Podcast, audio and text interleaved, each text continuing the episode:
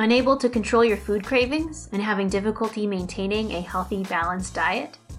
Want to learn some neuroscience secrets? Keep listening on to find out, only here on the People's Scientist podcast.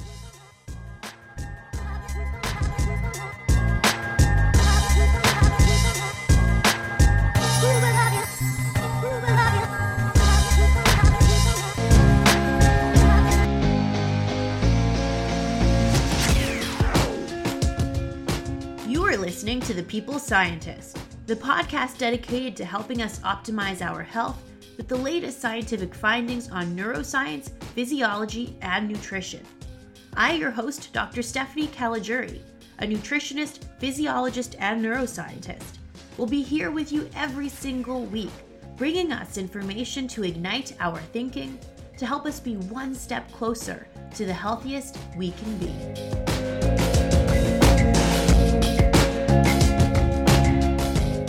Hello, my People's Scientist Army, and welcome back to the People's Scientist Podcast for episode 59, where every week I arm us with some scientific evidence so we can all lead the healthy lives we want to live.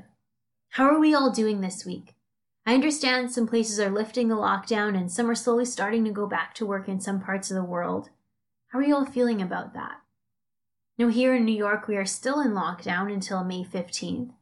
At that point, Governor Cuomo is going to reevaluate and see if we need to extend the lockdown or if we can start lifting certain restrictions for the non essential staff. But until then, you can know that I will be a constant for you, as I will continue to post an episode every Sunday morning on topics that have an impact on our health. Last week's episode was very popular, in that I combined nutrition with neuroscience and mental health on relevant topics of our quarantine eating habits, such as consuming more caffeine, consuming more alcohol, and less nutrients than usual, which all of these have the potential for large impact on our brain and mental health. I would love to hear what your thoughts were on the episode. I was asked to cover for today the neuroscience of food craving and what we can do to help ourselves control our food cravings. Now, this is a topic that I'm really passionate about I'm currently studying in my lab right now. So let's dive down the science rabbit hole together and start off with some core takeaways.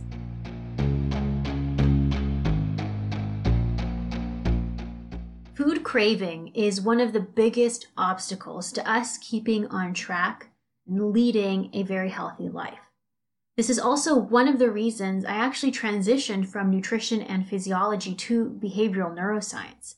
So I can understand how our brain impacts our behavior, and vice versa. And I want to share with you what I have learned. Many people can give you suggestions to combat food cravings, but the real secret ingredient is understanding our own brain and why we feel the way we do. Knowing why is far more powerful than knowing the what, because you can understand yourself better by knowing the why example that has that famous saying goes give a person a fish they can eat for a day. But if you teach a person to fish then they can eat for a lifetime. What i'm giving you is a neuroscience framework to build upon so you can create strategies for yourself.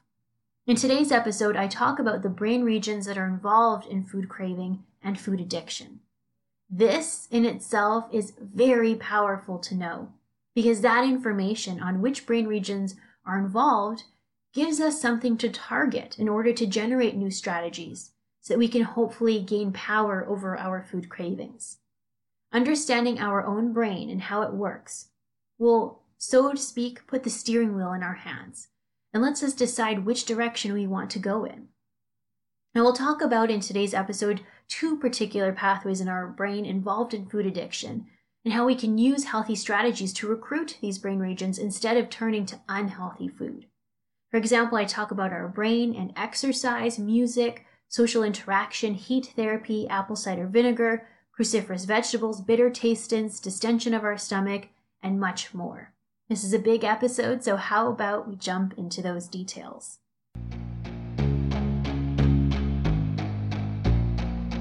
Let's start off by defining food craving. When we crave food, it means that at the time we do not feel satiated or satisfied. We feel like we miss and want the pleasure and rewarding response we typically get from eating delicious food. Food cravings can also include intrusive thoughts about eating or drinking. For example, we could be busy working, watching TV, talking on the phone, and these thoughts of snacking come into our mind. These thoughts can be overwhelming at times and can impact our actions by making us go to grab the snacks and lead us to eat too much of some unhealthy items, even though we really don't want to eat them. This is one of the biggest obstacles to us keeping on track and leading a healthy lifestyle. Food craving can be the result of basic hunger and reducing the aversive feeling of hunger. This is an innate survival physiological response. But what is more complex to food craving is the involvement of food addiction and stress. Now, many similarities have been drawn between drug addiction and food addiction, as things like sugar and fat are able to recruit the same brain regions that addictive drugs do in order to generate that pleasurable, feel good response. And cravings are not specific to food. People may also crave other addictive things like cigarettes. So, a lot of what I will say about food cravings may also hold some similarities to drug addiction as well, as high fat, high sugar food and addictive drugs have some similarities in their neurobiological mechanisms, meaning that they impact our brain in similar ways. And my mentor, Dr. Paul Kenny, has published on this concept of drug addiction being similar to food addiction in regard to the neurobiological mechanisms. Now, food cravings are a big reason why many of us regain weight after restricting ourselves or after dieting, the so called yo yo dieting. Food cravings may be why many of us can't seem to gain control and eat a healthy diet consistently. So, why does this happen to us? And how can we use neuroscience to help us regain control over our eating patterns? Well, this topic is very complex, and many scientists have spent their lives researching the details of this. Stress systems and emotional responses are certainly involved in food cravings, meaning when we feel stressed or anxious, we are more likely to relapse and to try to self medicate ourselves and make ourselves feel better by turning to delicious food because delicious food makes us feel better. Other systems, though, are involved, such as our gut microbiome or the bacteria and yeast living in our gastrointestinal tract. They can play a role in food cravings as well. But for today, I'm going to streamline it and try to focus on just a couple of things. And so today I'm going to focus on two brain regions or pathways. The first brain pathway that I've actually spoken at length about before in episode 46 is the brain reward pathway. Now, some brain regions included in this pathway include the striatum, the nucleus accumbens, and the ventral tegmental area. These brain regions in, modulate a lot more than reward and pleasure, but they have been generalized as being part of that brain reward pathway. The reason why is because these brain regions are known to regulate the pleasure and feel good response and reinforcing characteristics of delicious food that is rich in sugar and fat. These brain regions are implicated in addiction. Because these brain regions control the feel good, pleasurable response, these brain regions are responsible for reinforcing the habit of us wanting to obtain whatever it is that made us feel good. So, for example, when we eat an Oreo cookie, those brain regions are very likely activated. When we want an Oreo cookie and we are trying to restrict ourselves and avoid it, these brain regions may exhibit lower activity than normal, which could potentially lead to a feeling of low mood or temporary depression and anxiety. Now, I covered this topic in last week's episode in regard to caffeine withdrawal. Caffeine, too, can activate this brain reward region, which can elicit that feel good response and makes caffeine or coffee reinforcing. But if someone goes into caffeine withdrawal, periods of low mood are possible because these brain regions that normally give us a feel good response are now not getting activated as much. So our brain wants to avoid those negative feelings. Our brain wants our brain reward pathway to be stimulated, hence the craving response. Okay, now that we understand that brain reward pathway, and how it plays a role in the feel good, pleasurable response in eating junk food, let's talk about the other brain region for today. And this brain region is what makes the concept of food craving really interesting to me because it regulates the state of satiety. And that brain region is called the nucleus of the tractus solitarius, or the NTS. So, satiety means that we feel satiated, we're not craving. We feel content or full. Now, this is a very important state to reach during drug addiction or with food addiction because it is the state to which we feel we are satisfied and don't need more. And the NTS regulates this. The next stage after satiety, if we take in too much, is aversion, meaning a negative feeling, for example, like nausea. This brain region also regulates that. So, for example, we may eat two Oreos and feel good and satisfied, but if we push it and eat 20 Oreos, we may have some aversive negative feelings, like nausea. Or, for example, if we smoke one cigarette and feel fine and satisfied, but if we smoke 10 cigarettes, we may feel sick. That is the sliding scale of satiety to aversion. This was illustrated by the lab I am a part of in the journal Nature Neuroscience in 2017 by the first author Louis Tuesta. Now, when they activated the specifically the glucagon-like peptide 1 neurons of the NTS of the brain, it reduced nicotine taking behavior. It reduced the motivation to obtain nicotine. So the authors called these the satiety sensors of the brain, so to speak. Similarly, Wang in the journal Cell Reports in 2015 illustrated that these same satiety sensing neurons of the brain also regulate food intake. When these neurons are activated, the intake and motivation to obtain high sugar, high fat food in mice was dramatically reduced. Now, this is really key because these neurons hold the secret to regulating our cravings, to inducing our satiety. So, before I move on to the strategies for us to help regulate our cravings. I want to simply summarize the neuroscience I just shared. Now, this will be a bit of an overgeneralization, especially to the neuroscientists that are listening, but this generalization will help us understand why we may feel the way we do sometimes. So, when we eat high sugar, high fat food, we know a couple of brain regions that are involved. The first is the brain reward pathway. That brain reward pathway makes us feel good and have that pleasurable response when we eat the junk food. The other brain region is the NTS. This brain region makes us feel satisfied, no longer crave food in the moment. Understanding that in itself, those brain regions that are involved and why they're involved, gives us a lot of power because now we have targets for our healthy strategies. Because if we can activate these same neurons in a healthy manner, we have found a good replacement for the unhealthy junk food and essentially a way to reduce or control our cravings. So that is the next part of this episode is to find healthy strategies that can target these exact same brain regions that junk food does. The first strategy is we can do activities that activate this brain reward pathway in a healthy way.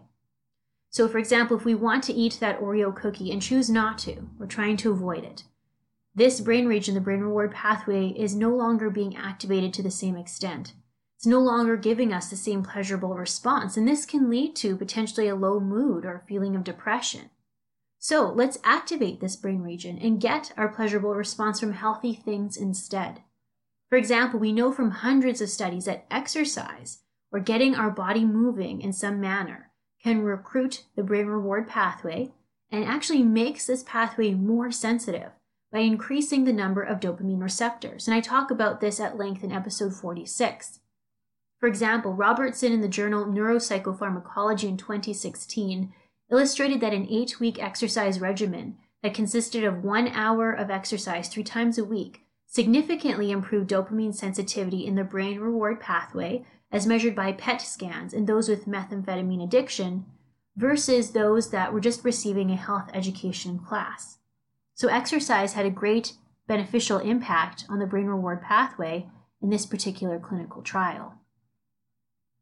Sacheli in 2018 in the journal Movement Disorders investigated the activity of the brain reward pathway and dopamine sensitivity using PET and fMRI scans in habitual exercisers versus sedentary or non exercising individuals living with Parkinson's disease.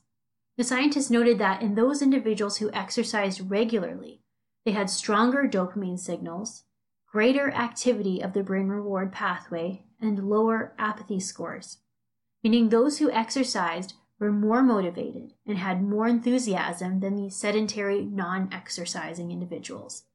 So, these clinical trials taken together illustrate that physical activity can enhance the brain reward pathway, dopamine signaling and enhanced measures of mood and motivation. So if you needed any more reason to get your body moving, there it is. But what other strategies can we use to fight food cravings by activating our brain reward pathway? Well, music can activate this brain region. Salimpoor in 2011 published that the anticipation of someone's favorite music elicited dopamine release in one part of the brain reward pathway, and listening to the peak of their desired song elicited a stronger dopamine release in the other different part of the brain reward pathway. So, music may also be a great strategy. I talked about heat therapy just a few weeks back in episode 55. For example, a hot shower, a hot bath, hot yoga, or sauna use. All of these heat therapies have the potential to recruit the brain reward pathway as well, and actually it can have a secondary effect in that it can help reduce the activity of a stress circuit in our brain called the HPA axis, as heat therapy can act upon heat shock proteins to teach the HPA axis to learn to inhibit itself, thereby reducing levels of stress. So if you want the details on that, I encourage you to go back and give that one a listen. As I mentioned earlier in the episode, stress may be more likely to cause us to relapse and go to those unhealthy reinforcing behaviors of eating junk food. So if we can find healthy strategies to help us cope with our stress, then it may be able to help us remain on a healthier diet. Social interaction or interacting with people in a positive way may also recruit the same brain region. In Nature in 2013, Dolan and others showed how social reward, or the rewarding feelings of socializing with others, involves the nucleus accumbens, accumbens, a brain region that is in the brain reward pathway. So during times of food craving, these are just some examples of healthy things that we can turn to in order to recruit the same brain region that would normally be recruited when we eat delicious, unhealthy food. This could help us deal with the low dopaminergic state we may be in when we restrict ourselves from the junk food. Now that we know what brain region is involved, if any new treatments come out to which they recruit this same brain region, that means that they can potentially help us in our food cravings. It gives us an area to further investigate. Next, next, let's talk about strategies to recruit that other brain region I talked about, the NTS. Now remember, certain neurons in the NTS are involved in the satiety response us feeling satiated and us feeling like we don't have cravings anymore. So, from my nutritionist and neuroscientist perspective, it makes sense to me to find a healthy way to activate these satiety sensing neurons to make us feel satiated. But that thing itself either has to be healthy or not addictive. What that means is the strategy has to activate these neurons in the brain regions, but not activate the brain reward pathway.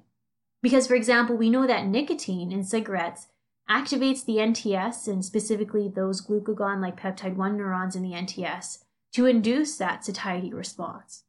That is in part why we think nicotine in cigarettes can reduce one's appetite and craving for food, because nicotine acts on those same sense, uh, satiety sensing neurons.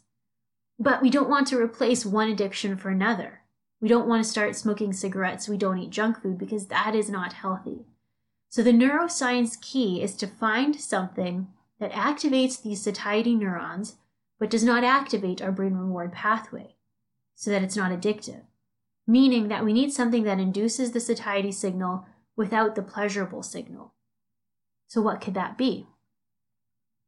In Nature in 2006, some scientists detailed a very interesting study how our different senses of taste can indicate different things. So, we have five tastes we have sweet, bitter, sour, salty, and the newest one, umami, which indicates the presence of protein or the amino acid glutamate. Now, sweet and umami tastes are thought to detect nutritious substances like carbohydrates and protein. Bitter and sour tastes are thought to potentially detect toxic substances and therefore signal for us to prevent ingesting those whereas the salty taste provides the detection of certain electrolytes, which we also need for survival. Now, interestingly, Scott and colleagues in 1986 in monkeys had illustrated that specifically a bitter taste and a sour taste had very similar patterns of activity in the NTS satiety brain region, meaning that these two tastes, sour and bitter, have a lot of similarity in how they impact this brain region which is distinctly different from how sweet, salt, and umami tastes impact this brain region. Now, this makes sense to me as both sour and bitter tastes indicate that we could be consuming something potentially harmful. Because sour and bitter tastes seem to be associated with potentially poisonous things found in the environment, and that was the case centuries ago, but now in today's food supply, bitter and sour things are not harmful. And instead, we might actually be able to use bitter and sour foods and beverages to our benefit. Now, this is the fascinating neuroscience key. Bitter and sour taste in the absence of sweet, salty, or umami taste can activate the NTS in a similar manner, which is really fascinating. Now, I've touched upon bitter taste as a way to induce satiety back in episode 45. Strong coffee, for example, contains many bitter compounds. However, if you recall, as I spoke about last week on the podcast, caffeine, which is present in coffee, can stimulate the brain reward pathway, meaning that it can be re- reinforcing and potentially addicting. So maybe we don't want to develop a caffeine addiction by drinking more coffee. But decaffeinated coffee has actually proven effective in reducing food craving and increasing the release of satiety hormones in the body. For example, Greenberg in 2012 in the Journal of the American College of Nutrition conducted a randomized blinded controlled study in 11 men to examine the appetite reducing effects of four drinks either water alone, caffeine in water, regular caffeinated coffee, or decaffeinated coffee. Now, one, at one hour after drinking the beverage, the participants drank a sugary drink. The scientists measured gut hormones in their blood that regulate appetite, satiety, and food craving. They also assessed their feelings of hunger and food craving. Interestingly, decaffeinated coffee had the strongest effect on reducing feelings of hunger and increasing blood levels of the gut hormone peptide YY that can reduce appetite and increase feelings of satiety and satiation. Coffee was the second best, that was coffee with caffeine, was the second best in reducing hunger, and caffeine in water was the least effective next to water alone. This study suggests that the compounds in coffee itself, regardless of caffeine, may potentially have an appetite suppressing effect. Now, it could be because of those bitter compounds. Other healthy bitter foods or beverages that have the potential to activate those satiety sensors in the NTS include cruciferous vegetables like kale, broccoli, Brussels sprouts, arugula, radishes, and orange or lemon peel zest, which contain the compound limonene, which is a very strong bitter tasted, and unsweetened green or black tea. Now, we do not want to add sweeteners, as you'll notice I said unsweetened, to these items because a sweetener would negate the whole purpose, which is to activate the satiety neurons of the brain without strongly recruiting the brain reward regions. For example, someone had asked me when I did my initial episode on bitter tastings, they asked me about tonic water. But you see, tonic water has sugar in it, so this would not be a good option. So, bitter tasting drinks and foods may recruit our satiety brain regions and therefore could induce that satiety response potentially help reduce food cravings. So, what else could activate our satiety brain regions without being addictive? Interestingly, organic acids can. As I mentioned before, sour and bitter taste have a similar effect on the NTS satiety brain region. Giza and Scott are pioneers in this area of taste and the NTS brain region. They published many studies showing that bitter tastes and sour tastes can recruit the NTS. So, what does this mean for our strategies? Well, for example, I spoke about apple cider vinegar in episode 8. Surprisingly, this episode remains to be the number one listened to episode of all my 58 published episodes. In episode 8, I go into the details of clinical trials looking at how small amounts of apple cider vinegar, ranging from 2 teaspoons to 4 tablespoons a day, can potentially reduce blood sugar levels in those living with diabetes and more importantly for today's episode, how apple cider vinegar can induce satiety and reduce appetite.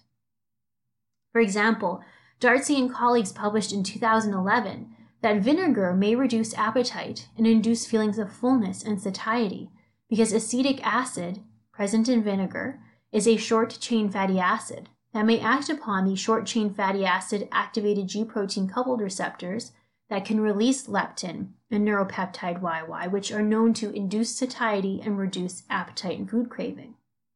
Darzi in 2014 investigated the effects of vinegar on measures of appetite, satiety, or feelings of fullness as well as the tolerability of ingesting vinegar daily. Ostman in 2005 and Mettler in 2009 share the same findings. The investigators all noted that ingestion of vinegar does indeed reduce appetite and induce measures of satiety. But the scientists warn that vinegar ingestion may induce feelings of nausea, and thus to be very cautious of this. This brings me back to the concept that this brain region, the NTS, can also induce aversive feelings, which I talked about earlier in the episode. Remember that sliding scale of feeling satiated and then going too far and then having the aversive negative effects? So, if any of these satiating items are consumed too much, aversive or negative feelings can happen. So, please do be careful with acids like vinegar. I do not want people to go now thinking that they can drink vinegar. That's not what I'm saying. These clinical trials look at very small amounts of, of vinegar with 5% acetic acid that is diluted in a glass of water or added to food. So, for example, they added two, spe- two teaspoons of apple cider vinegar to a glass of water, or they made a vinaigrette out of the apple cider vinegar and added it to vegetables. Consuming vinegar straight can have very harsh effects on our teeth, our throat, and our esophagus, so please keep this in mind. Another thing that can activate the NTS without recruiting the brain reward pathway strongly is mechanical distension of the stomach. In simple terms, a full stomach. A full stomach sends a signal via the vagus nerve to the NTS brain region to induce a satiety response as well. So we can achieve this in a healthy manner by consuming the daily recommended amount of vegetables per day.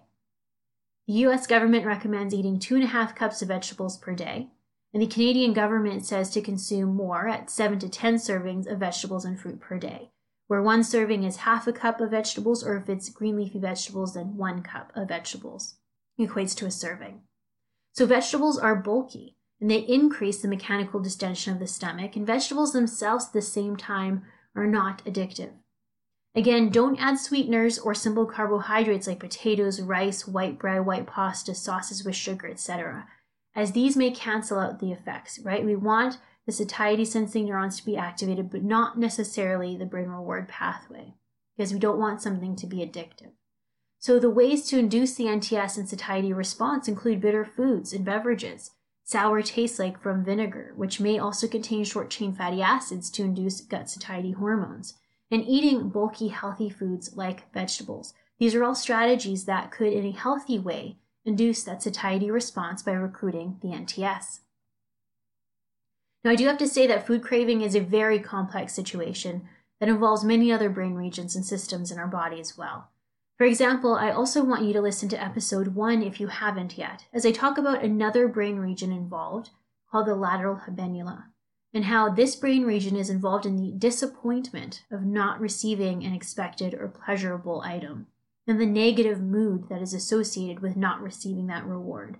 So, for example, if you're used to sitting in front of the TV on the couch at 7 p.m. and eating a bunch of junk food, and then you try to eliminate the junk food from your diet and you're sitting in front of your TV on the couch at 7 p.m., your brain is expecting that reward. But if you're not getting that reward, in animal studies anyway, we show that the lateral habenula is activated, and that contributes to the negative mood and the propensity for relapse. So I go into detail on how to avoid the lateral habenula from being activated. And I think it is a great supplement to today's episode. So consider going back to episode one to give it a listen if you haven't yet. So that is a wrap, my people scientist army. I think there's a lot of power in understanding why we may feel the way we do. There is power in knowing our own brain and how is it, it is being affected during certain things. Now, the next time we eat something delicious, rich in sugar and fat, we can think to ourselves, hmm, I know my brain reward pathway is being recruited. And That is why I feel good eating this. Then, hmm, I know my NTS is being recruited, and that is why I feel satiated and satisfied. But then, when you are trying your best to avoid unhealthy junk food and instead try to follow a healthy diet, you can think, hmm, my brain reward pathway and NTS are not being activated the same way because I'm not eating junk food. That is why I have these food cravings and maybe a lower mood right now. So, what can I do to activate these brain regions in a healthy way? Well, I can exercise, I can listen to good music, I could take a hot shower, I could talk with my friends on the phone, I can eat two and a half cups of vegetables. I can drink some decaffeinated coffee, or I can add a small amount, like two teaspoons of apple cider vinegar, to my water. These are all possible suggestions on how we can empower ourselves with the knowledge we now have of our brain and how to hack our way out of unhealthy food cravings. Now that we understand the neurobiology of food craving, we can generate new strategies. As always, seek the advice of your physician or dietitian before making any changes to your routine. I'm simply just sharing some neuroscience and nutrition information, some food for thought. If you have any questions, please feel free to reach out to me on social media. And make sure to follow me on social media if you don't already, as I like to share tidbits of information and some fun videos on the week's topic. I'm most active on Instagram if you have the choice among social media platforms. My handles will be in the description box to this episode. Now remember, there is power in knowing why we feel the way we do. I hope you all have a super healthy week, and I look forward to meeting you back here, the same time and the same place next week on the People's Scientist podcast. Bye for now. I am a scientist simply sharing scientific evidence. Some of the clinical interventions I discuss are not appropriate for everyone. Before making any changes to your diet or lifestyle, please do consult the advice of your physician or dietitian. My opinions expressed here do not necessarily reflect those of Mount Sinai Hospital and its affiliates.